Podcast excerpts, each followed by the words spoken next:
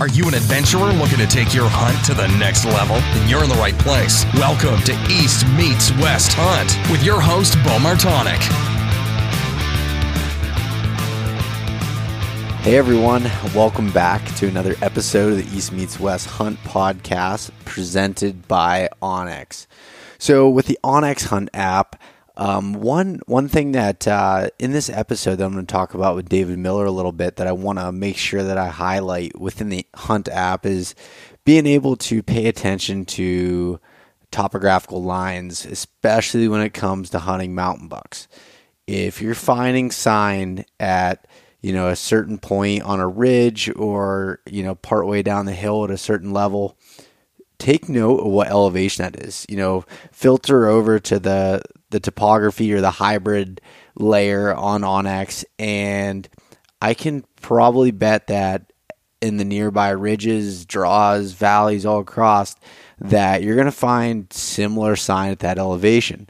And that can be a lot of reasons whether that's food sources whether that's the, the way the cover is there. Um, there's a lot of reasons for that but just pay attention to it um, can really help out with your scouting. So if you want to check out the onX hunt app then you can head over to onxmaps.com. use the coupon code emw that'll save yourself 20% off of that app so elk 101 you, uh, corey Jacobson and elk 101 have come out with the University of Elk Hunting. And the University of Elk Hunting, I've talked about it here for a while, is basically a fully comprehensive elk hunting learning course. And it has everything from the planning phases for the DIY guys and girls, you know, from the the beginning stages of figuring out how to pick an area, you know, what to do. I mean, we're getting into these, you know, these months when we need to start planning, you know, next year's adventures, which is crazy to me that we're, you know, getting to that point. But um, there's no better time than now to check that out. And if you're looking to plan that hunt, uh, learn some more, you know, elk knowledge um, and any other aspect from it, then check out the University of Elk Hunting online at elk101.com. You can use the coupon code East Meets West. That'll also save yourself 20% off of the online course. Um, Maven Optics. So, Maven has come out with the highest quality optics available at half the price of their competitors through their direct consumer business model. And so, what they're doing is being able to put in the highest quality Japanese ED glass in these bodies that can be fully customizable from a um, a variety of price ranges depending on what you're looking for. But the one thing that's for sure is that the quality is going to be top notch. And if you ever have any issues, call them up. You'll talk to a real person on the phone, um, and they'll really help you out. So customer service is key with them. They'd rather have a, a great customer service based company rather than you know grow to a, a ridiculous size. So mavenbuilt.com. Check them out. If you use the coupon code East Meets West dash gift, you'll get yourself a free gift with any full price optics order. Okay, so let's get into the giveaway items here first. Uh, that's this the hundredth episode giveaway from last week. Uh, got a ton of entries here.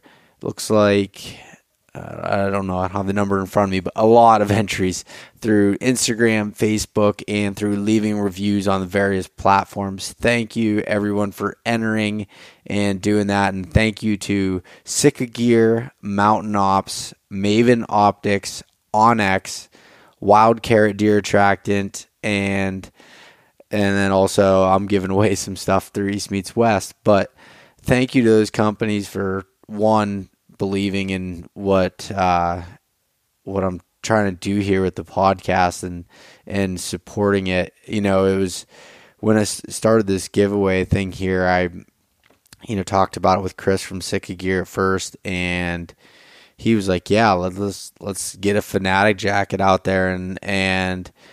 and then onX, you know, reached out to me about doing the lifetime membership giveaway, and and as soon as I mentioned that, the, these other companies jumped on board and they're like, hey, we want to we want to help. We want to help give it give some stuff back to you know your listeners and everything else. So thank you for you know helping me get to this point, and hopefully that I'm able to help you out a little bit through through you know interviewing these people that know a lot more than I do. So that's the the whole purpose of this.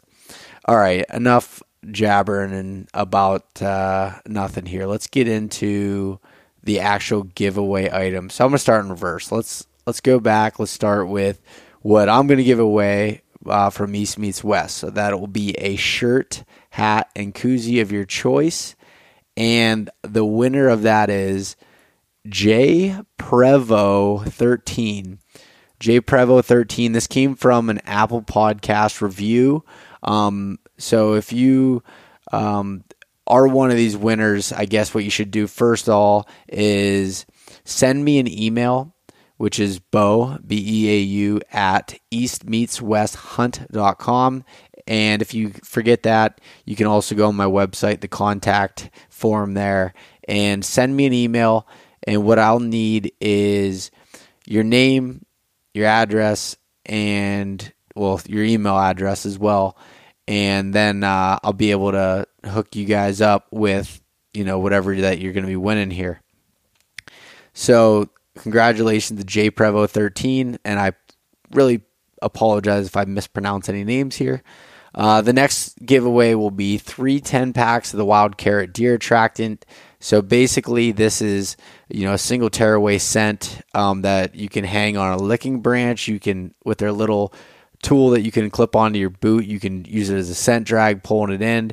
It's a no mess, single tear off uh, product, and I use them in front of my trail cameras. I use it every time I go into hunt, and it's really uh, really cool product. So the winner of that is CN Hyde. So it's spelled C N H Y D E at CN Hyde off. This is off of Instagram. So you've won the the wild carrot, the three ten packs of of the single tear scents. So congratulations. Send me an email. And the next giveaway is going to be the onX Lifetime Elite membership to the Hunt app. This is huge one. This is big. You know, normally $99 a year, you're going to get that for life. So the winner of that is comes from an Apple Podcast review again. Connor AH. Connor AH. Reach out to me, send me an email, uh, give me your information there congratulations. That's awesome. You'll always have the the Hunt app on your phone, on your computer. It, you'll have that for the lifetime. So congratulations.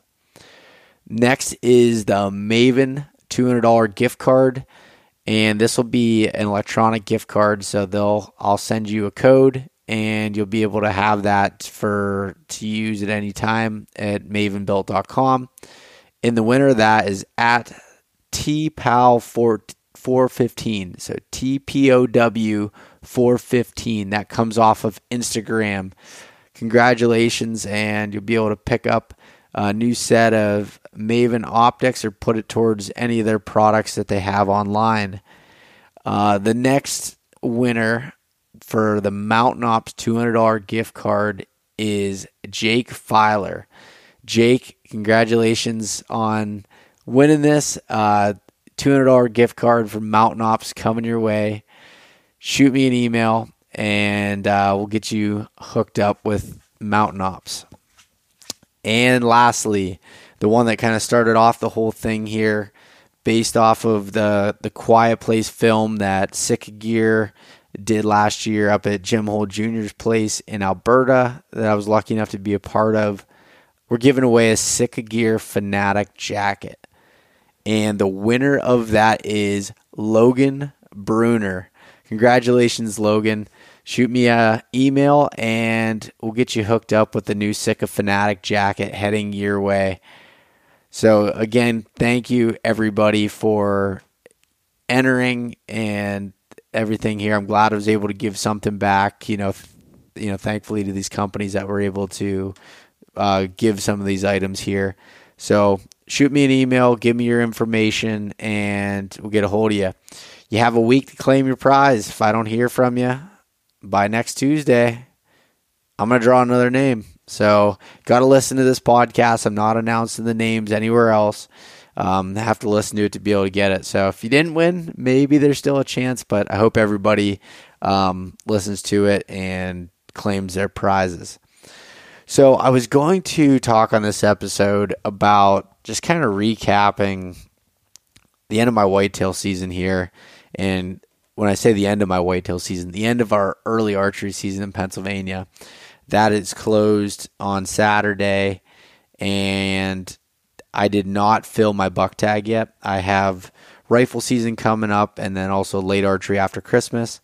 But um, I will go into detail on that on another episode. I might actually just make a a short solo one where I dive into some things because I have a lot of takeaways from this year and a lot of notes I wrote down, some learning lessons, some things I think went well, um, and a bunch of other bunch of other things. So I'm going to do that in a separate episode. We have a a good one here um, from David Miller, and David is a, a friend of mine I met a few years ago at the ATA show. He's just a regular guy like you and me. He started a company called Appalachian Range, and we'll hear more about that in in the episode. But David is a, a great guy and is is very knowledgeable when it comes to hunting these mountain bucks in southern West Virginia, which can apply all the way through the Appalachian Range, you know, up through Pennsylvania, New York, Virginia, down Tennessee, all these places. This knowledge is good. So um, listen up here with uh, my buddy David Miller. All right, we're back for another episode of the East Meets West Hunt podcast. And I have a special guest on the line tonight coming out of the mountains of West Virginia, David Miller. What's going on, man? hey, man. How are you doing? Oh, I, I can't complain. I can't complain. Uh, it's it's the Good. middle of November. I've got to spend a lot of time in the tree recently. It's been it's been great. How about for you? Yeah. Oh man, had a had a great early season and uh, and even a better uh, as the season as it's progressed here. Um, I was able to uh, I was able to go out and harvest a really nice uh, buck about two weeks ago, and then uh, I went out two days ago with my my little girl and got to uh, got to experience her harvesting her first deer ever, uh, a doe with her crossbow and honestly, I, I told a bunch of my friends, I said, you boys can keep those big bucks. I was like, the moment that I just had with my little girl, I was like, that that was one of the most awesome things I've ever experienced in my life. oh, that's that is awesome. And yeah, you were telling me a little bit offline before we started recording on that, and she's only six years old. That is amazing.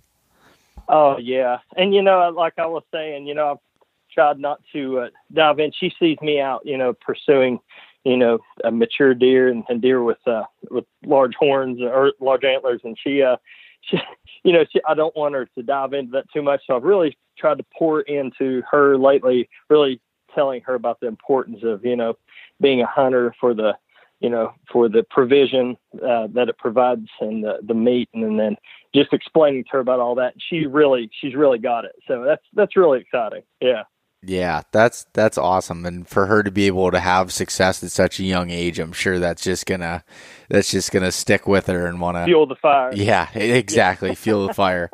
I couldn't said that any better. That's that's awesome, and and it's funny because you and I have uh, have been you know friends now for a few years. Yeah, and um, yeah. I think it was like earlier this year we talked on the phone um, for quite a while, and and found out we were going to be, you know, hunting in similar areas in Idaho this year. And we just, you know, talked quite a bit and, and I was excited to get you on the podcast. And then recently, um, you'd killed a, a really good buck and it just it just sparked my uh, memory again. I was like, I got to get David on the podcast. We need to talk whether you whether you got that buck or not. I was planning on having you on, but uh, that sure. just that just gave me a reason to make it happen a little bit sooner rather yeah. than later. So. Yeah, good to good to be on here. I mean, uh, you know, a lot of what you cover in your podcast.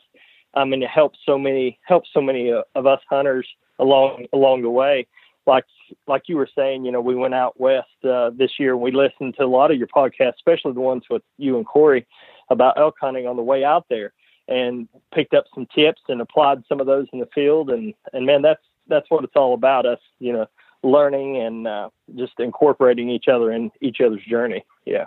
Yeah, and, and, you know those of us in the in the east, you know, up through the the Appalachian Mountain region and everything, we got to stick together. We got to help each other out, and uh, we do. And even though like like you're you know you're down in southern West Virginia and I'm up in north central Pennsylvania, I feel like there's a lot of similarities to where oh, we live, are. you know, and I I think that oh, you know yeah. that resonates. Uh, you know, some of the stuff that you talk about when we talk, it just seems like we're um, very similar, yeah. you know, people and just mm-hmm. a little bit uh, different parts of the, the country here. It's true. Very, very true. Yep. So that's cool. So I guess David, just get started here. I'd like to uh, start with you giving a little background on yourself and you know who you are. You know, uh, you know how you got into to uh, bow hunting and just and hunting in general, I guess, and and a little background on yourself, if you would you know, Beau, I, I started uh, I started bow hunting when I was around nine years old. Uh, my dad he would take me out some, and then uh, and my dad, and they shared to me like their tactics and and the way that they they pursued deer. And then as I got older, I started to kind of learn learn how you know start to incorporate my own my own uh, process and started to incorporate and learn my own tactics. And and now I've got to the point where you know I'm able to to share those with other people. It's kind of came full circle with there's a, a, a young fella up the road here, my neighbor Cole Mitchell. Um, I'm able to take him out and kind of pass that tradition down. So sort of been a a process of, of heritage like me learning from other people and now being able to pass it on. It's real and to, to Cole and my little girl, it's pretty awesome to be able to do that. Um, the past couple of years, uh, I've been, I've been working some with, uh, with Bowtech, um, being able to do, uh, a couple instructional things with them called Whitetail 101. Uh, and that went really good. Uh, really enjoyed that to be able to, to share some of the tactics and things that, uh, that I've learned along the way. But you know, as you know, Beau, as I you know pursued these whitetails in Appalachia, um, I started I started to after I got to the point where I really started to pursue mature animals. Um, the game sort of changed um, because you know when you're out just hunting and trying to kill you know or harvest a deer um, you know how you set up and the tactics you use it, they can be pretty loose and pretty open ended um, but I got to the point and that, or that's sort of where I am now is instead of pursuing you know a certain size deer or um, a certain size rack should I say um, now I pursue a single deer. And that is a very very different different animal. Yeah. Um, because because you have to you have to really incorporate some very disciplined very disciplined techniques. It's sort of like the vi- uh, very very similar to the video that you and uh, um, what's his name the Jim had Jim, done. Yeah, yeah, yeah, yeah. Jim Hole Jr. Oh, I love that video that you guys did because man, there's so much of it that ties in and that I associate myself with because I have my own I have my own process um, that I go through, uh, like each of the steps, like from entering the stand to you know to scent control. There's so many little little details that when you're pursuing a single a single buck, that has to go into that. Um, it's it's a very different it's a very different game. So that's that's sort of I've evolved from that, um, you know, from that being a young hunter just appreciating going out and harvesting just whatever's I'm I'm you know I'm blessed to have walked by me uh, into into a hunter now that I, I go out and I pursue a single animal and but and I also I, but it reminds me of the importance of being okay with you know, harvesting, you know, just going out and hunting deer because I, I still take my wife, I still take the the boy up the road, Cole Mitchell. I I'm t- to take my little girl, and it takes me back to the place where I was back then. And there's a need for it all. The, Yeah. you know, the trophy hunting, and as well as the hunter that you know goes out and just hunts for for meat. Man, it's we're all we're all equal in this. Uh, I guess in this community.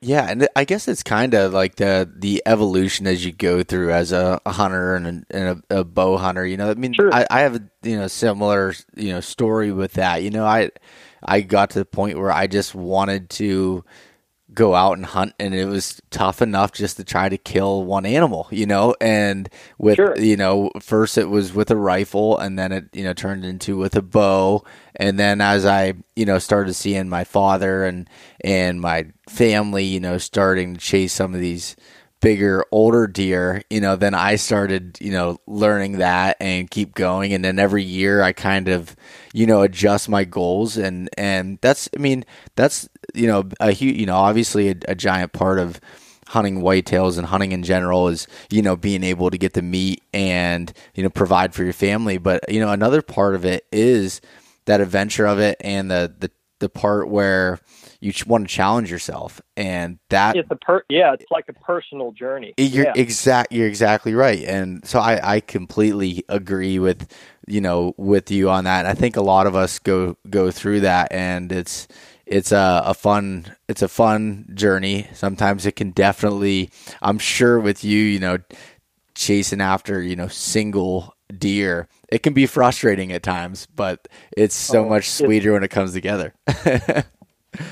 It's so true. Yeah, you know, I'll I'll be out. Um, you know, in a season, I'll have, you know, I run 30, 30 to forty cameras at one time, and I'll I'll start out, you know, spreading those cameras out, looking for you know s- certain deer. But then whenever I find that one, or find a couple, you know, that are kind of on my target list, I'll move those cam- some cameras from different areas into those areas to try to start to pattern those deer.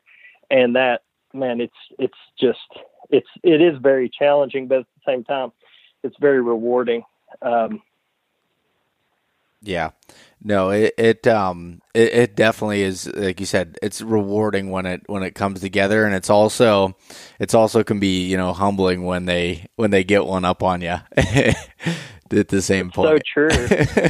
yeah, yeah, yeah. And it seems like they're, uh, uh, especially the times, and it seems like that's the way it is more times than not, when they are a step ahead of you, and you, you're like, oh my gosh, what's what's he doing? Or I, I remember this one old buck uh, I chased uh, at the end of a season one year, and he would literally, if I was not hunting in my stand, he would be he would be there like morning and evening. If I hunted in the evening, he would be there in the morning. If I hunted in the morning, he would be there in the evening. I, I'm I'm still to this day convinced that that deer saw me coming and going. And I even tried two different routes to access it, uh, access that stand, and I still think he. Uh, I think he was betting so close that I think he was really seeing me enter that stand. yeah. Yeah. That's funny. Yeah. Um, it's Yeah. like you said, it's just it's one of those things that uh, it's definitely an evolution with it. And I, I um, so to me personally, when when it comes to, I, I did that for a few years hunting a single deer, and it was very, very, very tough. And then I kind of got to the point where I realized I wasn't at that point yet in my in my journey to to do that and Yeah. I, I I more or less I put more pressure on myself than I needed and uh, so the last few years Yeah. I've kind of just you know tried to find you know a bunch of ones in a certain age structure that I you know hope to go after and and instead of the the single focus and that was just for me personally because i just sometimes Yeah. drive myself nuts with you know trying to uh chase after you know one specific deer was giving me a, a serious headache Oh yeah, it will. Yeah, it, it, it definitely has the ability to consume you. yeah because I've been there. Yeah, it will. It will. It can. it can take you too far. yeah. But at the same time, man, that the moment that it, it comes to you know full circle, and you are able to harvest you know that deer, it's it's very very rewarding. I mean, it, it's it's very rewarding. So, uh, David, one of the things that that I've noticed with you, this is from an outside, you know, perspective, looking at, it, is you enjoy the educational part of it and sharing, you know, some of your experiences and and uh, I guess learnings over the years, and you know, you've I, I think you and, and some of the other guys that you know you're always you know hunting together with, and Cole and and Steve Flores mm-hmm. and some of those guys. I think you guys do a really good job of you know sharing the um, you know some of the things you've learned and just your experiences and stuff, and you and you're doing that through um, a, a, company, and I believe that you started at the Appalachian Range. Is that correct? Yeah, I sure did. I sure did. Started that about about four years ago. And you know, um, around that time, it, it, seemed there was an explosion of outdoor groups. Yeah. it seems like, oh my gosh, it was just like everywhere starting this out, you know, these, there were four or five guys, I guess, the, you know, their buddies would get together and, hey, let's start an outdoor group, find a name and, and do, you know, do all this stuff that, uh, that we've tried to do. And, uh, but, but with Appalachian Range, I, had a completely different vision for that. Um, rather than get you know four or five of your buddies and and try to have either a TV show or whatever you know the goal is. I, I wanted to form what you and I said that, that sort of like the way that we met was I wanted to form an outdoor community, a place where people could could be a part. There was no there was no pressure to go out and fulfill needs for sponsors. And there was you know but it was it was a group of people who lo- purely loved the outdoors for the same reasons who could mesh together who could share their journeys through photography through writing through film um, and then put put their story out there through that platform and uh, you know share that with everyone else on social media.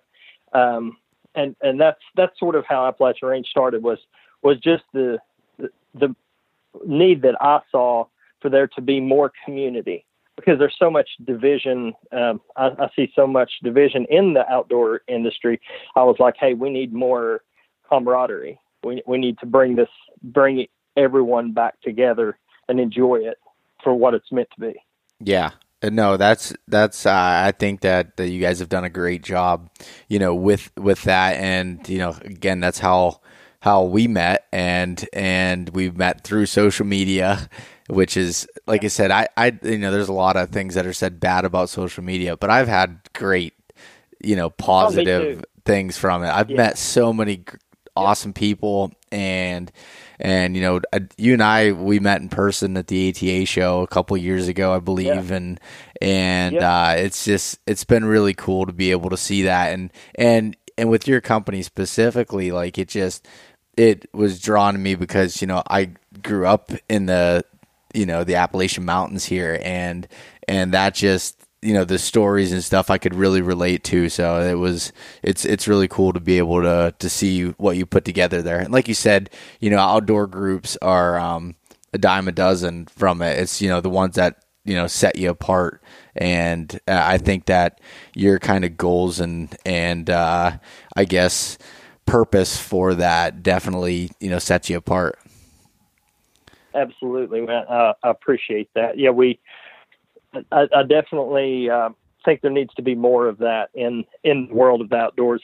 Uh, you know, the sense of community and unity, um, and and that's what that's what we're going to keep you know promoting is is more of that through our films and through you know through photography. Um, yeah, yeah, there there definitely needs to be more.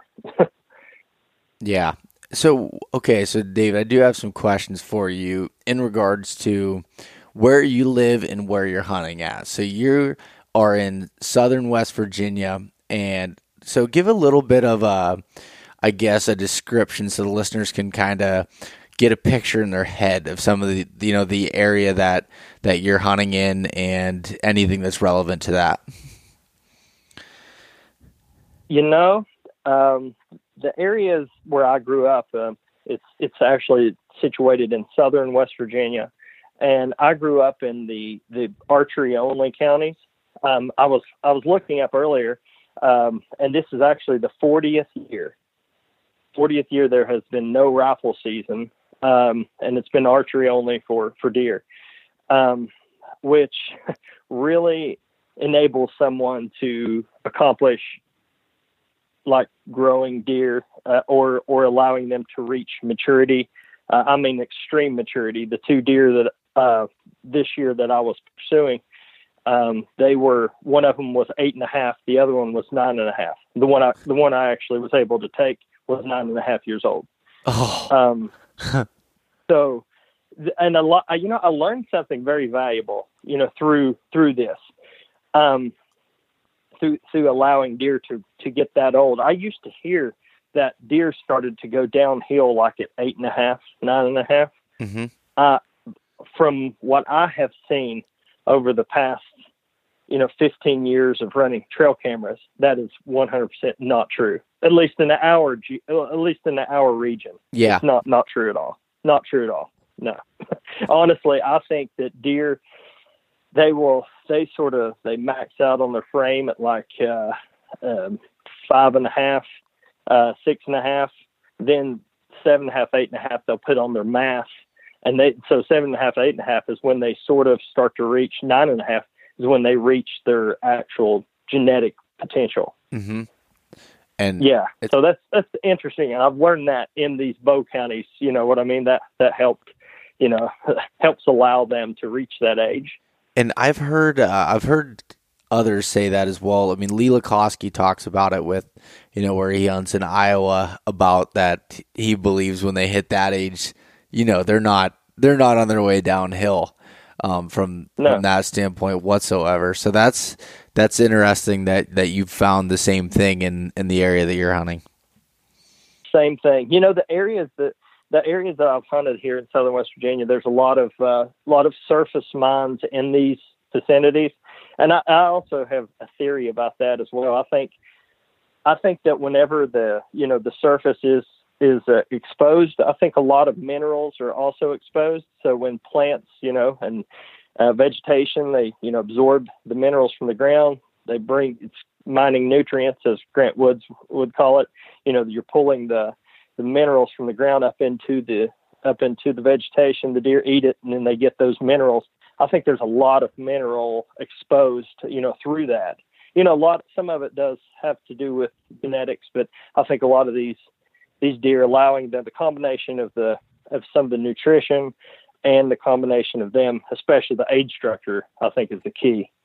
Um, but you know, these these areas, they are they're rough. They're I mean they're really steep.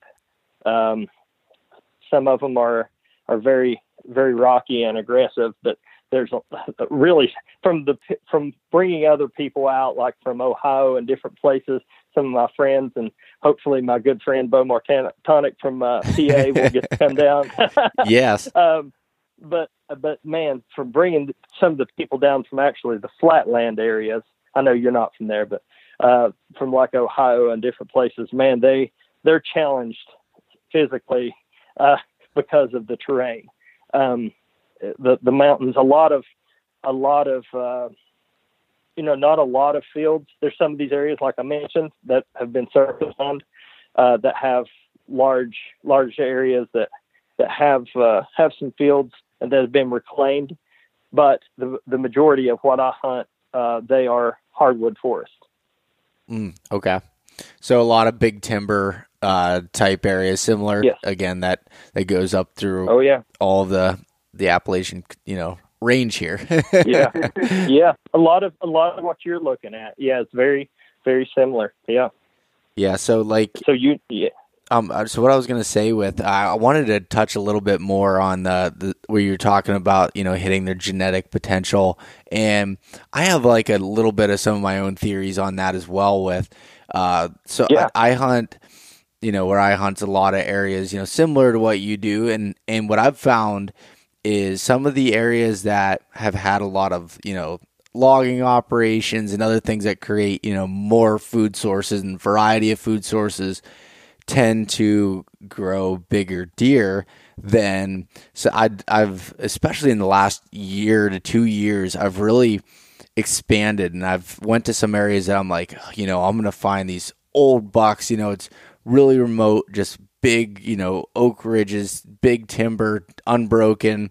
And you know, I'm getting way back in there and there's some old deer but they're not growing. The antlers that I'm seeing in some of these areas that have a lot more logging and and even oh yeah. and even uh even gas well operations and and uh you know that are stirring up the ground a little bit. And and I I don't know. I just have a kind of a theory on that that I feel like those areas you know grow bigger deer and it sounds like it's the same um, with you just with uh, the mining side of things yeah, yeah, very, very similar. That that early successional growth, um, you know, caused by the, that logging, definitely. Yeah, if you look at the, there's been studies of comparisons to the available food sources in the old growth forest, like you're talking about, in comparison to early successional habitat, and the protein, just the protein and the amount of nutrition is is obscene. Uh, in the, I think, like in uh, for example, in an old growth forest, I believe now don't don't quote me on this. Acorns produce, I think, around three, three, maybe three to four percent protein. I think that's right. Um, I think that's what they yield. And then, you know, for a deer to reach its genetic potential, it needs, especially, this is what I found, and this is what I, I believe, and a lot of the research I've done. This is, you know, through the summer months, like from April until August, they need anywhere from 17 to 20, 20 to 22 percent protein to reach their genetic potential. They need that f- to build their bodies, you know, they so that their bodies is, is, are strong and and so the bodies are are built up so that they can reach that genetic potential in terms of their antler size. And then in the winter, they need anywhere from 12 to 15 percent protein. Uh, they you know need more carbohydrates so that the body doesn't get stressed. You know, produce heat in their body. Um, so if you look at deer that love, it's just like eating candy all the time. Well, you know, what would our bodies look like if we just went out and ate you know, they love to eat those acorns because they, you know, taste good to them. They like that. But as far as from a nutrition standpoint, it's definitely not uh, not the b- most beneficial for them. Um, but it, like I, I, was saying, uh, early successional habitat in the timbered area produces, uh, you know, a whole lot, a whole lot better nutrition for the deer. So you're, you're, what you're saying is extremely accurate.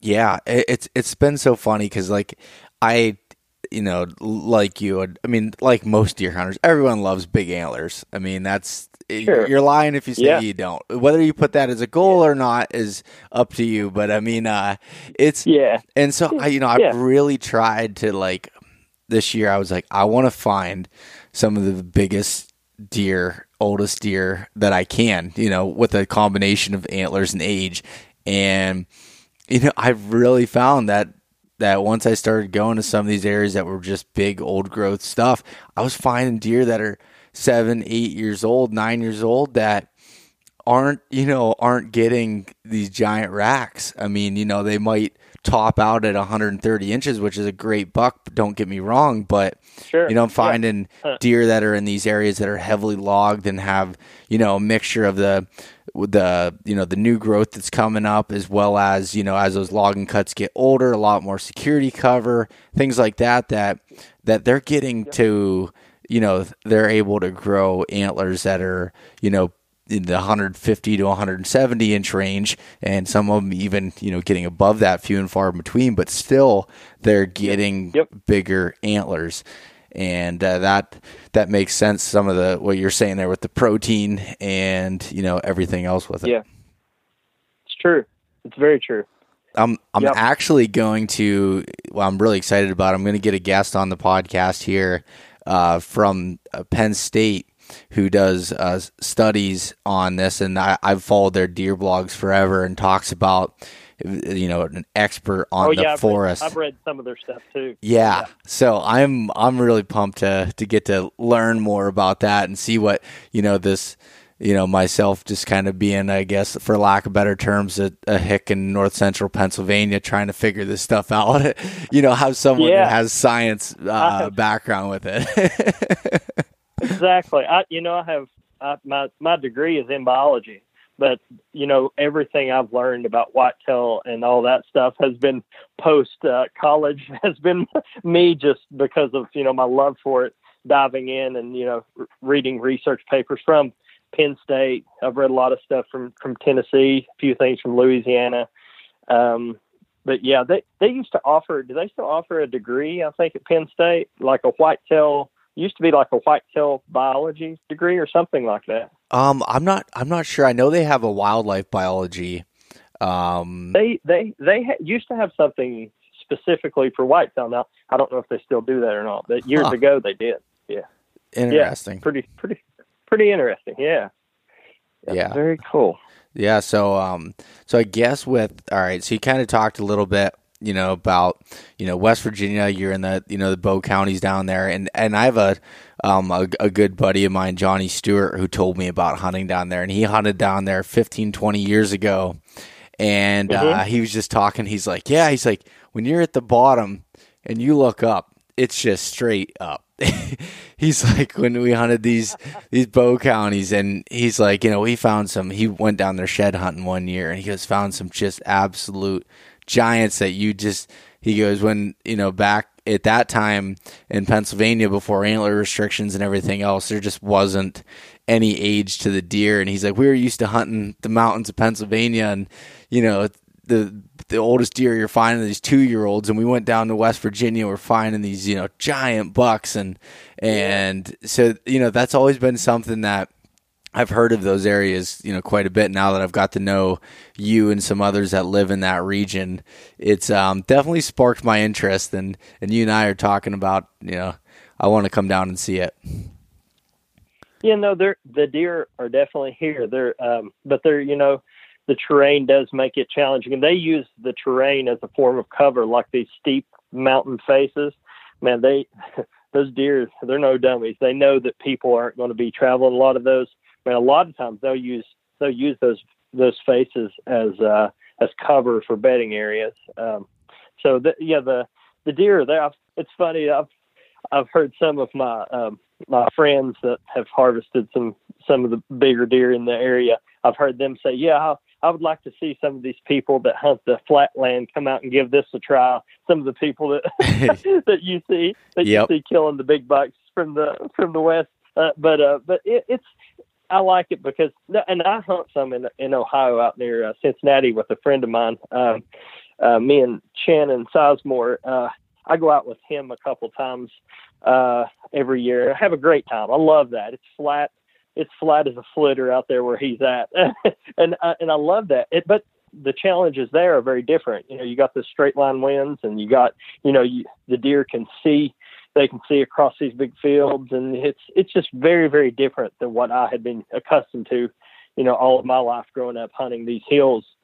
Um, you know, the way the wind, the way the wind plays here, um, or way that you should play the wind here, and the way you play it in Ohio, like where it's flat, it's very different. So, but I like that.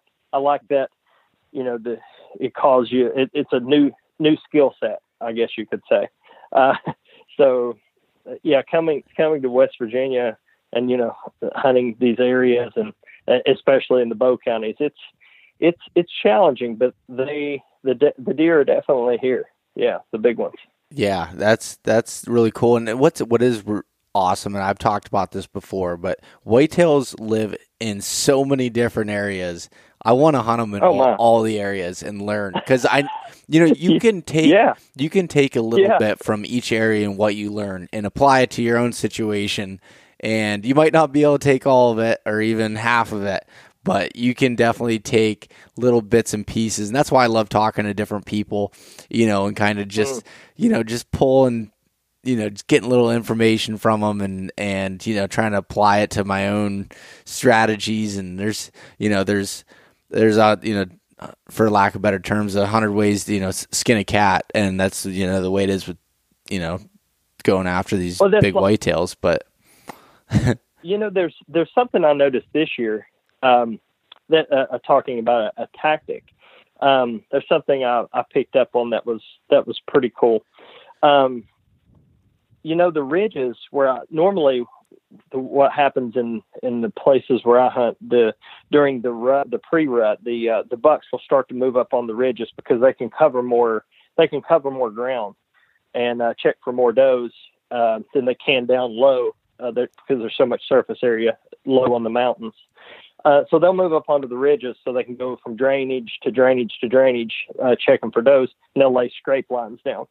And that's usually a really effective technique. Um, but you know, this year, a lot, me and also a bunch of my uh, hunting buddies uh, had talked back and forth, and we we were all saying, "Where are the bucks? Where are the mature bucks? Why aren't they moving up? Why aren't they moving up?" And I was like, "Hey, there's a there's a trend here." I was like, "Everyone, it's not just me not seeing these deer." So I took a bunch of my trail cameras and I moved them middle of the mountain, and I started to pick up on a couple of bucks. And then the one that I harvested this year, I saw him one time. And I was like, well, I know he's in the area. So I brought more cameras in, put in the middle of the mountain, and, and even added a couple up on the ridge area. Nothing. No sign of him. I'm like, oh, there's only one other place he could be. He's staying low. Well, I, the more I thought about it, you know, we went through a drought this year. We had 60, right at 60 days without a drop of water. Huh. So it pushed it pushed these deer it, not just into the belly of the hollows, but it pushed them down the drainages further than I think that they had been in a long time to be, to be able to find water sources. Mm-hmm. So I think that pushed them down there, and then what I think happened, they found good, and and I think even some of the eight because of the extreme heat and and drought, I think some of the acorns even up high were damaged. I had some people saying they cut the acorns open and it would be almost be like powder inside. So from the heat and the and the drought up on the ridges. So I think the deer were pushed down low, and then they found good food sources down there. And I think they just stayed. Hmm. So, well, I, I think I think low. Uh, you know, th- and that helped me figuring that out. I moved those cameras down low, put one camera out in the area I thought he would be. Went back three days later. Him and three other nice bucks had been there every day, and I went back two days after that and killed him. You know that is that's so funny you say that.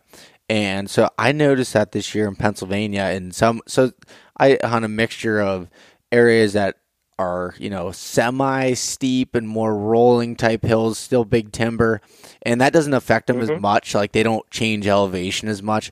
But when you get into some of those really steep areas where you have you know anywhere from 800 to 1500 feet elevation change from the top to bottom. I've I, this year was huge with that. I was I had cameras all up higher, and I put them out early before I went elk hunting, anticipating they'd be moving up there you know, as as sure. the season started going on and yeah. got into October. Oh yeah. And I was yep. not. I thought my cameras were broke. I wasn't getting any photos. And then, and then, yeah, uh, you know, all of a sudden I'd get something that would trigger. I'm like, nope, my cameras are working, but the acorns were damaged on the tops in yep. in most of the areas, and I started dropping down lower in the lower thirds of the hill. I started running cameras like you did, and I just actually pulled a bunch today before uh, rifle season comes in. I didn't want them to go up missing, but I went and pulled them, and that's where the bucks were this this whole year. They never ah. went to the top. They were running that lower third. Um, was we, it droughty? Was it, it droughty up here with? It I mean, I, I, wouldn't say it was a drought, but we had less rain than we have in the past and yeah. we had a lot of rain early. We had a lot of rain yeah. early, uh, and too. then yep. then it, the summer wasn't you know didn't have a ton of precipitation, and the acorns dropped really early. And I was yes, actually ours did too. I was finding deer up high end of August, early September, and then that was it. Yep.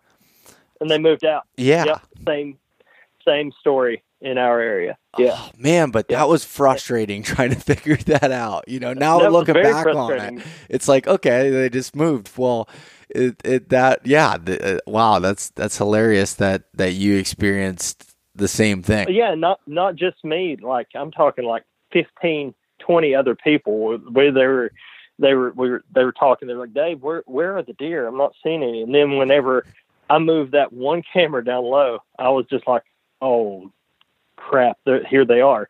So I called all my buddies back. I'm like, listen, you need to go put cameras out down low. And it's funny, this one friend of mine, he says, he says, okay, I'm going to do that in two hours when I get off work. And I said, awesome. See, let me know what you see. He calls me back right after dark, and he is. I thought he had shot a big one. He was so fired up. He says, Dave, I moved low on the mountain. He said, I went exactly like you said. Went to the belly of the hollow, came up out, and and found a logging road, uh, maybe 200 yards up on the hill. He said, and it was absolutely crushed with sun. He said scrapes, rubs everywhere, and so it was it, was pretty funny because and everybody else is seeing a lot of that too.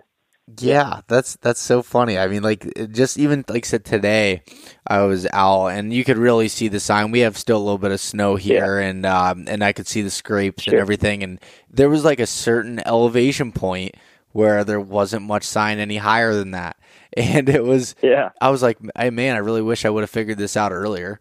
But uh, yeah, uh, that yeah, Yeah. that's that's that's really that's really interesting, and it, I guess that's where it comes down to just adapting to the the situation and and you know staying on it, which can be tough. yeah. And you know, if, if it's okay, I'd like uh, let me. I want to share something um, with you, like the kind of how th- my hunt transpired this year. Because the reason I want to share this is because I think this will help. I, I I would love it if somebody when people come across stuff like this, I love it when they share it because I always I always uh, dig into it and let it let it sink in and, and apply it to my you know to my uh, to my journey yeah, to uh, hunt these big deer. So this year, I, I go up and I okay. So I was checking high on the mountain. There was nothing. Middle of the mountain, a little bit of activity. I go low in the mountain. You know, I find this deer. Okay. Well, I went back, and two days after I had put the camera out, left it out three days low, came back and checked it, saw that, saw that buck. Check this out, Beau.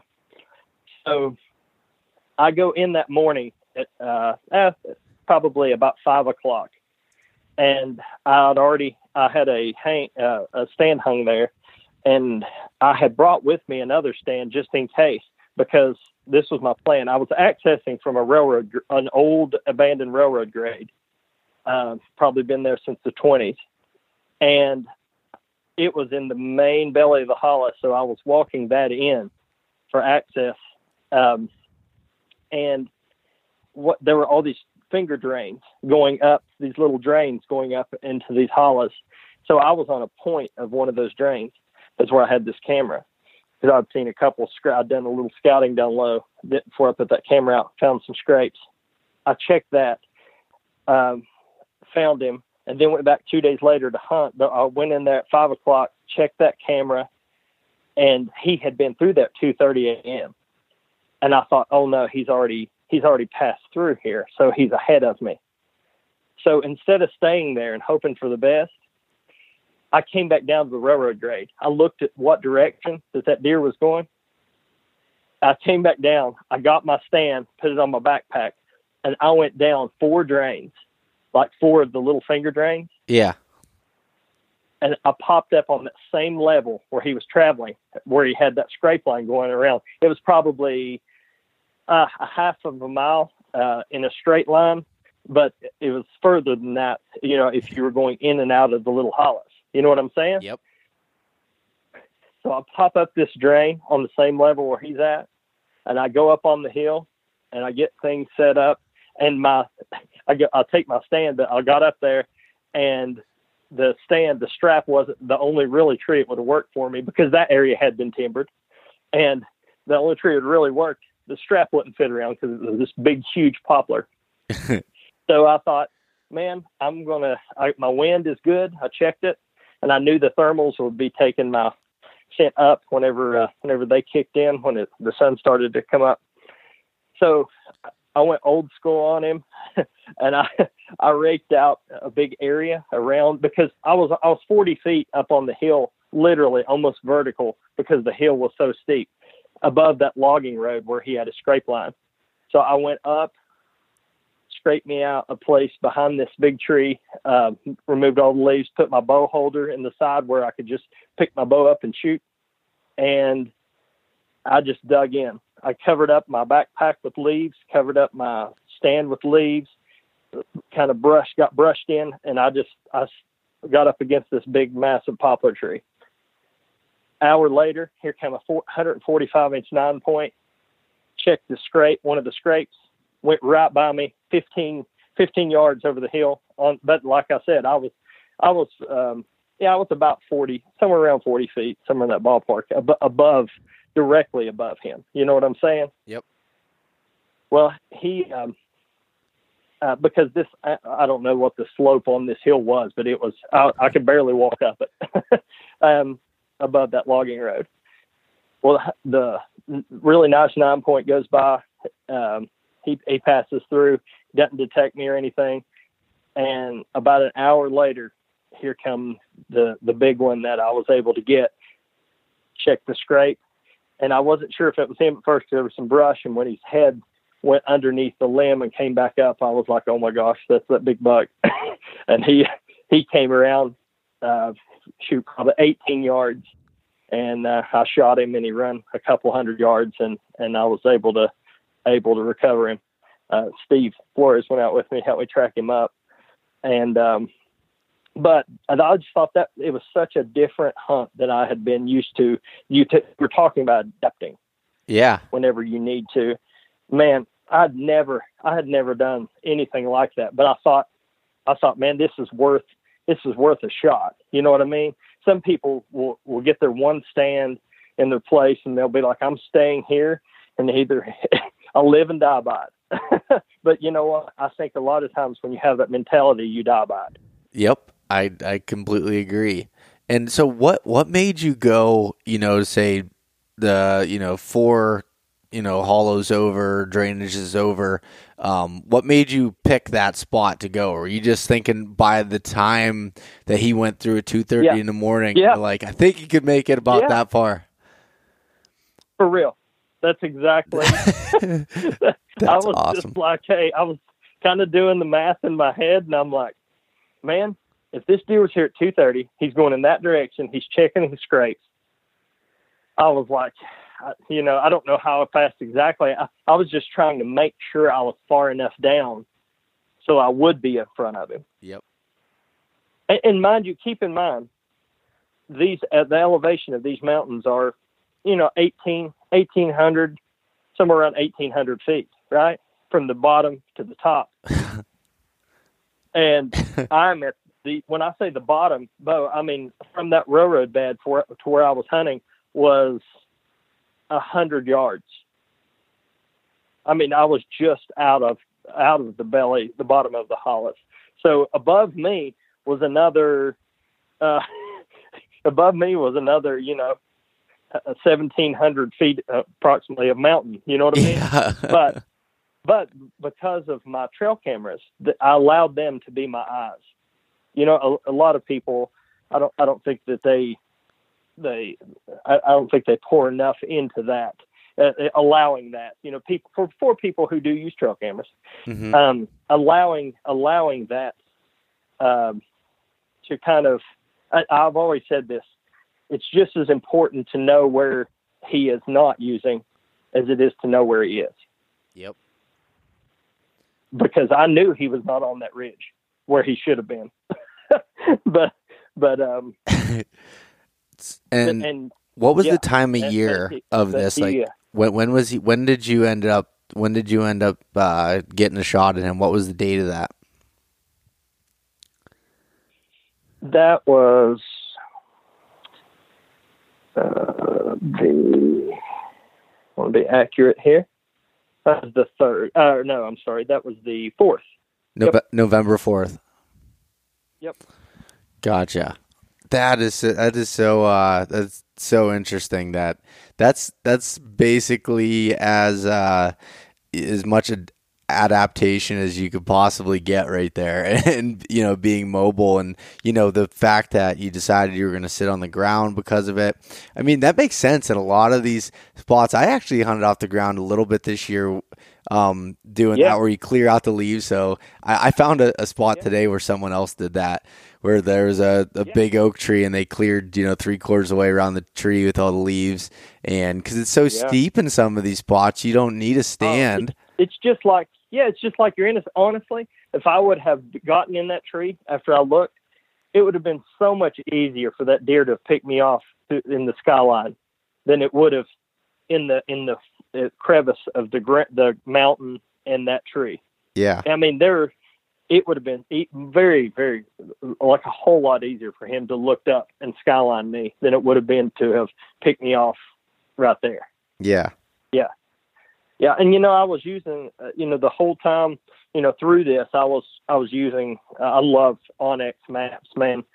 Um, I would, I would advise any serious hunter that, that really, really takes it serious, um, to get that app on their phone because they can, they can mark points. That's like, that's what I was doing all along those ridges where he was not. I would, I would mark, okay, here's my trail camera, here's this trail camera, here's this trail camera and I'm like looking at all these places, and then finally I put the middle middle mountain cameras out, and I was like, right here's the only place I'm getting them. Okay, so what I did, out of all those places, I'm like, okay, I'm going to drop directly off that point where I got him into the holla. Uh, you know, just follow that point down, access it from the bottom of the holla, and then go up and put a camera down low. And when I got in there, I put a, I put a pin on my onX right there where where I did pick him up down low. And then I started to look around that area and be like, okay, here's another place that would be good. Here's another place that would be good.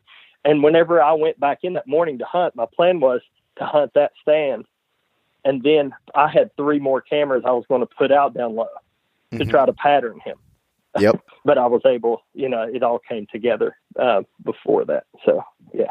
Man, and that's that's amazing to me. So, like one thing that I think you noted there, and uh, something I've been really paying attention to, um, a buddy of mine, Greg Litzinger, you know, is, is big on this. He talks about, you know, um, when even when it comes to bucks bedding and their travel, you know, if you find them at a certain elevation, go to that elevation. Maybe it's you know a couple ridges over, but you know that Yeah. same you know topographical line basically Yep. and that's where using you know onX and being able to look at the maps and and be able to see that is huge and i i noticed that today again when i was out scouting for a few hours found you know where i was marking some of these scrapes and some of the travel and where they were at and it was all right around within you know a hundred feet of each other in elevation the whole way around even Oh, you know yeah. ridges over and that's the beautiful part about that's exactly what I'm talking about with onX. You can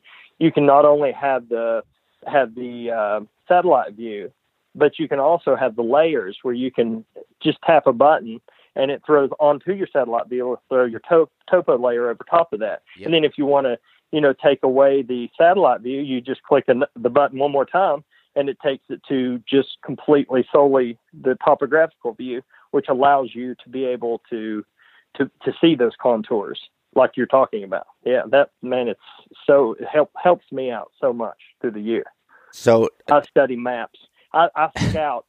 I scout 95% of the time and hunt about five. Yes, yes, I, I, I am in a complete, you know, agreement with you there. I, it's, it's funny. So there's a, there's a buck that uh, went into a new area completely blind this year and Sure. found. I, my dad and I went out scouting it actually, and we found, he found one side, I found the other to this, the sheds of this buck, and he's probably he's a mainframe eight point, and we never put a tape on the sheds, but probably about 140 inches just for reference.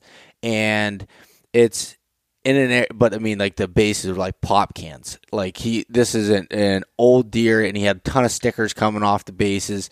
I think he had about 12 or 13 scoreable points, and it's in an area where it's mostly old growth timber. So I really truly think he's about one of the top, you know, bucks in there. And just his age, you could tell. And I was having a lot of trouble finding him. And where I ended up picking up on camera, which I just found found him today. Really, um, I so, so this area is is a pretty long drive from where I live at, so I just hadn't been back there, and I figured I said, uh, basically this year was going to be a lot of learning. Um, so I'm gonna let cameras do some work. I might hunt it when I can, and I found him again in the lower third of the mountain, and actually Yeah. he was he was really close to where he shed his antlers and Oh, I was yeah, started getting. I never got any daylight photos on this scrape, but they were from October 27th through November, I'd say 8th or 9th. He was there probably six, seven times, like uh, less than about an hour after dark. So, and the direction he's coming from is where I had an inclination that he might have been bedding. And so now, you know, the pieces of the puzzle are starting to come together a little bit. And I'm not sure if I'm going to, you know, go in and try to hunt them in rifle season just because of the, the pressure. They don't uh, go by the, the patterns very much. Or if I hope that he makes it through another year and, and, you know, kind of go off of that. But it was so interesting to kind of put those pieces of the puzzle together. And I wish I would have had more cameras in there to really tell more of the story. But, you know, it, it gives you a, it gives you a pretty good idea of it and that's what's so fun about trying to figure them out in you know in in the mountains That yeah, oh yeah, yeah. It's it's so different, and you know one of the one of the big things that that mo- one of the most important things I think for for hunters to consider is is how they is their access, how they're accessing those those areas. Like whenever I was going along the railroad grade, I could have very easily came in off of that point where I said I'd picked him up off on, but I knew that if I did that, I would I would blow everything in the country out. But if I come along that railroad grade, I could be really quiet down there, and I could just I would I would disturb less. So using using onX, using you know Google Earth, these you know whatever mapping program you're using, scout those out really well and really meticulously choose uh, you know where you're going, how and where you're going to access. mm-hmm yep and yeah, that's that that that is key. so are you finding you know some of these bucks are you finding that they're they're, you know they're betting out on those points for the most part depending on you know what elevation that is but mostly out on the points You know, um, a lot of times, yes, yeah, mo- most of the time. But you know, I, I watched a video years ago um, about these guys. I think they were in Virginia, and they were talking about uh, like thermal tunnels, like wind tunnels, yep. And that that is uh, that is when like you have a ridge or a point and the prevailing wind is coming and it's taking the wind across those points. And then the thermals are coming up. It, well just think of it like this. Say you have a ridge and the um, and the prevailing wind's going over top of that ridge right? Mhm. well in the mornings when the thermals are coming up the thermals will come up and hit that prevailing wind and cause that cause that prevailing wind to circle down. And the bucks, they said, will actually bed with their backs to that prevailing wind, and that will allow them, like as the thermals causes the prevailing wind to swirl down and back around, the bucks can look down over the hill and see everything in front of them, and then they can actually smell what is behind them. Yep I've heard that, but I, I mean, but that I think I, I think there's some truth to that because they do they use those big they use those rugged points uh, and they use those ridge lines uh, at, for for wind and and for uh, vantage point. You know, from their view, uh, they'll bed with the the mountain to their back, and then they'll be looking where they can see all out in front of them. Yeah, and I found very similar. Like that, I I truly believe Yeah, that that you- what what you're saying there is is, and I there's always you know um you know curveballs thrown into that, and sometimes I'm like, why Oh, yeah, are they yeah, bedded yeah. here? But a lot of times that is you know in a perfect scenario, I believe that's that's it. And I, I had a camera this year that I put out in April when I was scouting. I carry cameras with me because I'm like, I don't know when I'm going to come back to some of these spots. And I definitely, one of my learning uh, lessons this year was I spread myself too thin with a ton of different areas instead of, you know, really learning Oh, one yeah. or two. But, uh, anyways, there was a spot that was out on this point, and I found some beds that I thought might have been buck beds. There were some rubs that led into it out on this point. So I just set a camera up there on a scrape that was probably only 60 yards from where the beds were. And I was like, I'm just going to leave it there all year, put some lithium batteries in it, let it go. And I went back in November 3rd and checked that camera. And I had some really big deer using that area and they were definitely using it for bedding. I mean, there was no food there, nothing on a scrape that I didn't freshen up. It was, you know, in April.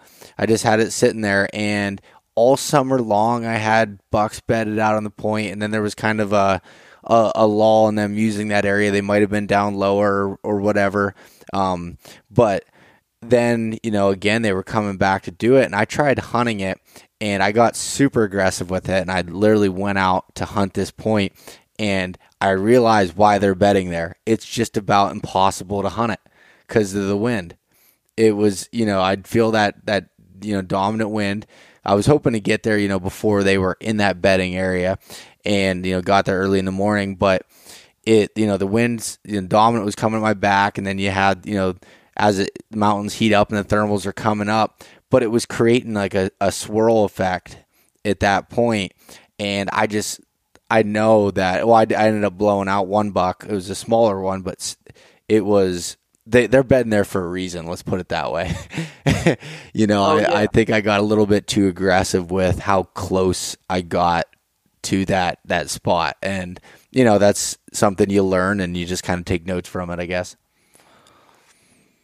you know, I sometimes what I I do is I try to to start out being like exactly what you said. I try to start out being like hunting the fringes, and then then I'll gradually move in closer as season progresses and I see my time dwindling. yeah you know what I mean? yep uh, I'll, I'll kind of you know flirt around the edges of it, and then then then start to move in closer to where I think his core area is. Um, but but yeah, being being aggressive can can be effective, but at the same time, it can be it can be devastating too if you because you know mature large mature deer they they don't they just don't handle the pressure. Uh, they they just will not stand it. mm-hmm. They'll move they'll move out of uh they'll move out of an area. Yep. Yep, that's and like and like you said, I mean, in this area, uh, I don't think you know has a ton of hunting pressure. At least during the archery season, I don't see anybody out in there and and stuff. But you know, my own pressure on them, you know, definitely affects it. And I, I wanted to get to that camera again today and and check it, and just never, you know, I never made it out there in time. But uh, I- I'd be interested to see if you know if I you know damaged it for a while or or not. You know, I I do believe that you know bucks will take a little bit of you know pressure, and if you blow them out once, I don't believe that's the end of the deal. And no. um, but No, you know, not at all. I even heard sustained that guy say pressure. if- I even heard uh, the one fella say that if a bow that if you bow if you blow a buck out once, he will definitely come back because the whole purpose of him bedding there worked. Yep, He survived. yep, You know what I mean?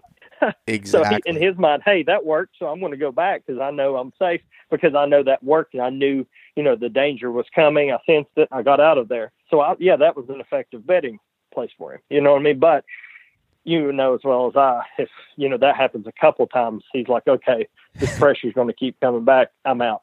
yeah, yeah. I don't Yeah. need this additional stress. I'm gonna I'm gonna move over and and throw yeah, another going to go over curveball. another hollow or two. Yeah, Yep. exactly. Yeah, yeah. Oh, that's that's Yeah. that's really interesting. I I love, like I It's said, I cool, love though. talking to other people like yourself about that, and because sometimes I feel like I'm my own little world. sometimes No. thinking, am I crazy? You know, thinking these things, but uh, Nah. that's that's No. really cool. yeah, it's cool to keep it interesting. And you know, mind you, some people have their trees that they've killed, you know, ten Pope and Youngs from, and God bless him, man. That's great. But I just don't have that golden tree. Yep. I have to, I have to go out. You know, find. Seems like I, I've, I don't think I have ever of of the deer I've been blessed to take. I don't think I've ever taken two in the same like vicinity. Uh, gosh, I, I just I have to cover ground, and so it seems like I have to stay on the move. Now, mind you, since we've you know my wife and I since we've got our gotten our land here in Boone County. Now that we don't, I don't live in the Bow counties anymore, but I live. It's an adjacent county to the Bow counties. But now that I've moved uh, here, we've uh, the land that we have, we've got uh, we've got a couple hundred acres, here. and uh, you know that's not a tremendous amount of land, and the deer move. But this is something I, I really, really promote is is linking up with your neighbors and getting on trying to get on the same page and, and enjoy the process together and form what I call a like a, a co-op, like where you and them have the same mentality and the same mindset and same goals, and you work you know work together, uh, share photos, and you know you discuss the deer's ages and things like that, and um, that that really works well, and I've I've enjoyed that, like forming the, a cooperative group with uh, with the neighboring properties here, and um, and starting to starting to uh, you know uh, the first you know the first year and a half we lived here, Beau, I didn't see a buck, none. But after this is the seventh year we've lived here, now this past this past summer and spring, I watched 16 deer uh, 16 bucks here uh, uh, in the fields around around where we live, and five of them were were were starting to get mature. And the and the buck I was able to to harvest last year was the largest ever taken in the county. He ended up uh, netting uh, 173 and some change. He was uh, he uh, he was the largest deer taken in the entire state last year. And really? um, and and the yeah yeah and that was that was taken off of our, you know, that was that was basically a, a labor of love. Just uh, watching the process of, you know, the deer, all the deer on the property mature. My wife, she was able to take her first deer as a buck year before last. Uh, then last year, I was able to take that buck. So back to back years, the first day of season, we were. She got her first buck, which was a, a eight and a half year old eight point. um, uh, that scored. Yeah, it was it was around 140 inches, mm-hmm. and um, and then uh, the the following year she could have she could have taken the the one I took last year, year before last, first day of season. It was a hundred and almost 160 inch, 11 point, but we knew that it was it was a four and a half year old, and we knew the potential that it had. We were going to at least give it one more year, and but we also knew that that big mature eight point would have probably ran it off of the property. Mm-hmm. So she said no. She said I'm going to wait and see if that old buck comes because we we need to we need to harvest that one if we're going to do this thing right. And like no joke, 30 seconds after she, she's sitting there watching that that young 11 point, um, and then 30 seconds later, here comes the old buck, and she was able to get him. That's some serious discipline. that's that's amazing. That, it is. It is. Uh, yeah, she yeah she you know she's just kind of starting into it, but she understands. She grasps what the goals are, and she knows what we're what we're trying to do and how how to do it. So yeah, yeah, yeah. I told her I was in the blind. I told her I said, honey, I was like, it's your first year. If you want to take that big buck, I was like, you're welcome to. I was like, I'm not going to sit here and tell you you can't. She's like, no. She's like, I know what we're trying to do. She said, she said, "Let's let's see if that big one comes, uh, the old one comes in." And uh, and sure enough, it did. Oh, that's awesome.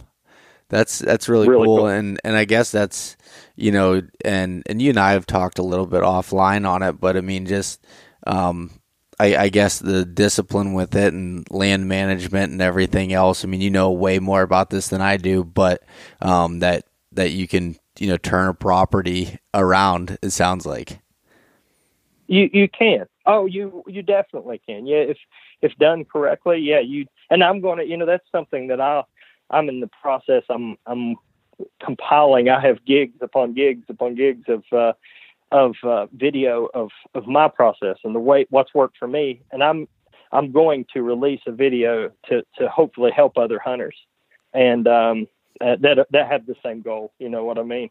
Uh, as you know, as, as I do to you know to raise deer that are mature and you know have you know to try to see their genetic potential in terms of antler size and um, I'm uh, yeah I'm going to compile all that together and make a really cool, informative uh, video uh, for for fellow hunters. Oh, that's that's awesome. I'll, I'll be interested to to see what you come up with with that. I'm it's it's something yeah. that you know is somewhat foreign to me and but it's that's a goal of mine a dream of mine is to own property and you know be able to to manage that you know i love chasing them in the places I do now, but I also think that's a, a whole nother avenue to it yeah. that would be so much fun to to go through that. Yeah, and a lot of people think I have a I have like three or four leases that I'm on in the Bow counties. A lot of people think I've taken all of my deer. All he just hunts those leases. well, uh, that is that nothing could be further from the truth. Yeah. In eleven in eleven years of leasing property, I've killed I've harvested two bucks off of leases. um, le- leasing has its pros and cons. I mean, you you know you load up uh, property with a bunch of hunters. Man, you're talking about some pressure. The majority of the deer I've I've taken have been on uh, have been on public lands and um, land company properties that have uh, uh, I've been blessed to know some guys who've uh, given me some permission to hunt some of the land company properties and uh, man that that's the majority of the deer the mature deer I've taken have come from those properties. Yeah, and and what's so what's really interesting about that in Pennsylvania we have um, some of that too, and and I belong uh-huh. to I belong to a couple adjacent leases like that that have you know a lot of people that hunt it and yeah. I've never taken a deer off of them and I think it's yeah. I think it's super funny because you know you think of oh it's it's private property and that's going to be easier yeah and yeah. to be honest there's more pressure from ATVs cuz they're allowed oh, on it and you know yep. people riding up and down the roads and just um, there's so much more to it that I ended up hunting mostly the the public ground, or or I just use yeah, the property to adjacent uh, uh, to uh, to hit a piece of public that I don't have to walk as far in because I can you know yeah. access it from a different spot. Because I do the same thing. It's so yeah. it's so funny, and and another I guess thing is you're talking about you know some uh, lands that are owned by you know say big companies or whatever they might be, and like we have a lot of you know forest you know foresting companies and and logging uh-huh. companies and gas well companies that own property that allow public hunting. All you do is call and ask if you're unsure. Which we have, you know, me growing up in the area, I have public knowledge what you can and can't. But um, those places can be awesome to be able to hunt. And I I, used to, I did that in Ohio before. As, yeah. Um, found oh yeah uh, a company, and I just literally went up to their front office and was like, "Can I get permission to hunt?" You're like, "Oh yeah, no problem." They wrote me up a permission uh, a written slip. And it's still it still got pressure. It wasn't like it was my own, you know, honey hole, but it was there. There's a lot of opportunity for that. But I just I did want to you know state that because I I've you know heard that before. You know, oh, you know, Beau has access to you know this many acres of private land to be able to hunt. It's funny because like oh, yeah. I, I literally I I rarely hunt it. I got it when I first got yeah. it. I used to have a side by side that I like to ride on it and camp and use it for recreational purposes more than hunting because it it's not any yeah. better than than the public ground. Beau, this this buck that I harvested this year, no joke, this leaf, I've I've been on for eleven years, um, and this is the first time, first year I've ever carried a, a bow or, or a weapon on the property. Really?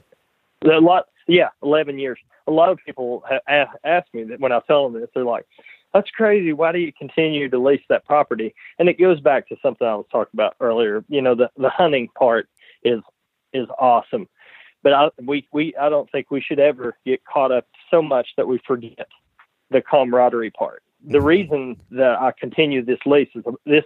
I'm on this lease with some some of the, my best friends. I've known one of them. I've known since the fourth grade, and you know because of the busyness of life and everything, you know we don't we don't all communicate throughout the year and talk as much. But but this this property is sort of like uh, I think of it as kind of common ground. Like Mhm. every year before uh, when season's about to come around, I can count on the phone calls to start to increase. And I can count on hearing from my friends and us us sharing the journey, talking about trail camera pictures, and it's a it's it is that land literally brings us back together each year. Yep. That's no, that's that's exactly right. And like I said, I So that's uh, that's that's, really cool. reason I continue. that's the main reason I continue to lease that property. I mean, I I figured someday I would get an opportunity to harvest a good deer off of the land. I did. I I, I figured it would happen, but I wasn't going to quit. You know, being a part of that with you know with my my hunting community and my friends.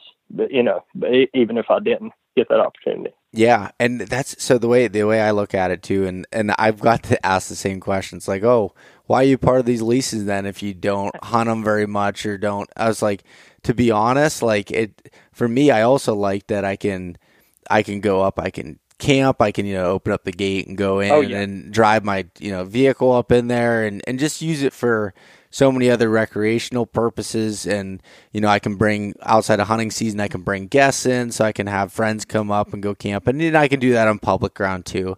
And but it's it's just neat for a few hundred bucks a year for me to be able to do that. I'm like that's that's a that's a no Feel the same brainer so that's That's a no brainer for me. Yeah. Mhm. That's really Yep, funny. Uh, because, like you said, there's not, um, there's not a lot of. And when you think of leased properties, you think of like the Midwest where you know people are you know You- you leasing these like, properties. Yeah. Yeah. and you can put food plots and do like all this you know stuff on it, and you know that's that's all you know fine and dandy. That's great, but that's just not the the situation or the hand I'm dealt. And don't get me wrong, I run you know cameras on it, and if I find a buck that I want to hunt or or you know a few bucks or whatever, I'll hunt it. But I just I don't know. I just I just haven't had that you know real opportunity yet to do that. Sure. Yeah. So that's Yeah. that's that's really cool. I, I'm glad uh, I'm glad you shared that that part of it. I'm in the same boat. Yeah. It's I I, I think I, we I just think that's a misconception misconception for people and, and kind of an excuse for that some people use to not you know you know if they're if that is their goal and they're wanting to really get after it then that um, uh, hopefully that offers them some hope that they don't have to have this mecca property they don't have to you know i think this is this is what i would encourage people with rather than trying to find the perfect property try to use all of the resources and try to use all try to try to have as many options as you possibly can. Options is how you kill consistently harvest mature deer. yep Having options. Yep. Yeah. Yeah, that's that's so true. It, it uh it, it, there's what there's you know I've talked about this before, but I think one of the largest divisions in the the hunting industry is the whole public private thing, and I'm a- I'm a Yeah, big proponent of um, you know, promoting public lands for the reasons that they're there and everything. Mhm. But by no means Oh, yeah. am I a person that says, "Oh, you hunt private land." Like, "Oh, that's that's cheating." No, I do it so much harder. That's not what I'm here No. for. I mean, I'm an opportunistic Nope. hunter. You, if I have a possibility to hunt a prime piece of private land, I'm gonna hunt it. And if I don't, then I'll hunt the public. I, I don't care. Like that's, I Yep. just, I, I'm the that- same way. that's just one little thing that you know sometimes bothers me when I see mm-hmm. that. You know, you know, there's no macho ness to it. It's just hunt whatever you can, whatever you have access to, and and be happy with it. You can do good on public, you can do good on private, you can do bad at both. Yeah. it's Yeah, it's one of those have. things. I'll, I'll tell you this. I, I have for all those people that are divided in that. listen, I I have access. I'm blessed to have access to to a lot of a lot of places that should be great properties that are private. But I have personally had much more success on the public. Mhm. that's just that's just me. That's Yep. just uh you know my journey. That's how it's panned out. Yep. Yeah. And I I can I'm very very similar to that. Like I I I you know, Yeah. and I'll even run into lease members and stuff, and they'll be like, "Oh, you know, you, you get that buck last year on here." No. Like, what do you mean you're you're not hunting here? You know, you have access to it. No, I just I hunt wherever. I hunt wherever I can find the bucks at. You know, it's it's Yeah. uh it's an interesting interesting concept, but that's it is it is it is funny. Uh, looking There- back there, at it. There's been there's been three three deer in the in the 170s harvested here recently in southern West Virginia, and I know all three of them. They were all taken on public. That's crazy. I um I, I'm pretty sure you know him, or at least he's from your community. Trace Boone. Do you know Trace? That's one of that's one of the Okay. three I was talking about. I was gonna. Say, I just saw his buck that he got a couple days ago. Oh, yeah. Oh my. yeah, He's he I seems into to be. I ran into Trace. Yeah, he's a good friend of mine. Yeah, we went out. He's he's who he went out west with me. He and I elk hunted there two years ago together. Yeah. Okay. Oh man. Yeah, yeah. Yeah. He, Yeah. he killed a slammer. the beautiful buck. Yeah, I had I, I had hunted the the I think it was the dad. Uh, I'm pretty sure it was the the dad of that buck three three or four years ago. Ninety nine. We're he and I talked about it. We're ninety percent sure. really. yeah, really cool. Really cool, man. I was so excited when he, he uh, yeah, whenever he sent me those pictures, I was like, oh my gosh, he got him. I'm gonna I'm gonna have to get him on at some point to talk to him too. He's he seems yeah, like a, a definitely. great guy and and and he's Super also oh yeah, consistently successful at hunting some of these tough deer. and his and his journey is very different than than mine. I mean, the way that he hunts and uh, he he he is a really good. He's really good at spotting, like a spotting and stalking kind of hunter. Um, now I, I don't know. I, I was going to ask him. I'm not sure if he got this buck from a stand or spotting and stalking, but uh, but yeah, he is. He's really good at spotting and stalking. His and and his, some of his tactics are are really interesting and how he how he goes about that. Yeah. Huh. That's cool. I'm definitely Yeah. gonna I'm gonna have to reach out to him and get him on get him on the podcast to, to talk about it. I love just hearing everyone's different strategies and, and tactics there. Oh, me too. Yeah, yeah, yeah, absolutely. Yeah, he's a good one. But um, so one one thing I did want to cover that I'm gonna have to say we're gonna postpone talking about the topic just for the for the um I guess the time uh, standpoint, Sure. as I do want to cover your Yeah. western hunt. So we'll this will just give us another reason to have to to talk again if that's Oh, that's you. a good. Yeah, that's a good thing. Yeah, I'll Yeah. look forward to it. Yeah, we, yeah, we had a had a great time, and yeah, we. I'd love to do uh, do another just to share some of the uh, some of the things that we experienced out there because I think a lot of people share a lot of the things that we went through yeah. uh, this year. Uh, some of the both the challenges and some of the victories. So yeah, that would be that would be spectacular for us to do that in the future. Yeah. Cool. We'll, we'll definitely do that. We'll we'll get together again this uh we'll get together again this winter and do another podcast of that and hopefully uh we get to do that in person. But um either Yeah, that'd be great. either way. Yeah. Yeah, if you could, yeah, if you can make it down to uh, southern West Virginia here, oh, first second week in uh, December, man, I think there'd be a good good chance for you to to to harvest a good old mountain buck down in this part of the country. Oh man, I I would love that more than anything. If we can get get the schedules to line up, I, I need to I need to look at that pretty seriously because I have that's Yeah. been one of my goals to get down there, even if it's for a couple days. I would absolutely love it. I did burn up all my vacation, so uh, it would be a, a weekend thing. So work probably Yeah, wouldn't be too happy with me doing anything different. A, a weekend thing would be very doable. Yeah, cool. yeah. Uh, all right. Uh, well, so David, where where can people find some more of the stuff that you're doing? Um, you know, personally with your business, whatever you want to do, whatever you want to plug. Where can where can people find more? You know, um, yeah, from my Instagram, uh, personally, you could look at Dave is Outdoors, or you can go to AppalachianRange uh, for our website, and uh, our, our you can look up. You can just search Appalachian Range Outdoors uh, on Facebook or Instagram, and we should pop up.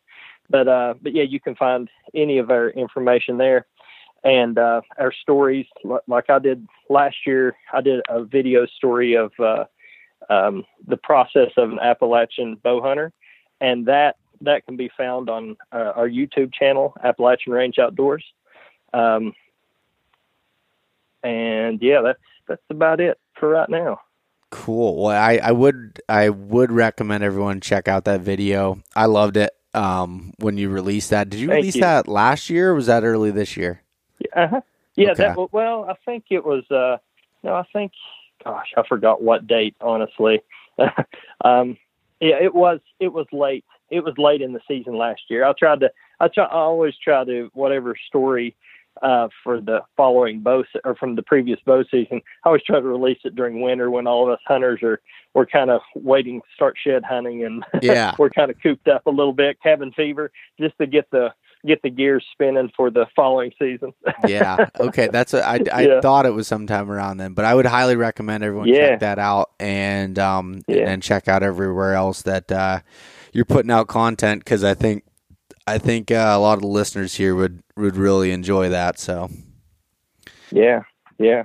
And you know something I'm uh, I'm I'm starting to do, and uh, I'm really excited about. Um, I've started to uh, to go to some. Uh, um, I've started to go to some events and do some do some speaking. Um, start, starting to do some things, some uh, they call them critter dinners or sportsman banquets at some churches and things like that. Man, uh, anytime uh, anybody would uh, like to have me out for that, I would love to be a part of. I love those events. I just love what what they promote, and it goes back to that that camaraderie and that unity between sportsmen. And I love love going out to those and speaking at those. So if uh, yeah, if anybody would want to do that, they can they can reach out to me through social media, and I'd I'd love to come out and be a part of those. awesome. Well, David, I'd like to really w- once again thank you for coming on the, the podcast here and, and talking with me, and and uh, you and I will be talking again, uh, you know, soon, and uh, hopefully hunting together soon. I really look forward to it. Thanks for having me on, man. Had a great time with you. All right. Well, you have a good night. Okay, brother. See ya. Thanks so much for listening to this episode of East Meets West Hunt with your host, Beau Martonik. For more great content and to stay up to date, visit eastmeetswesthunt.com, Facebook at East Meets West Outdoors, and Instagram at East Meets West Hunt. If you enjoyed today's episode, please review and subscribe, and we'll catch you next time.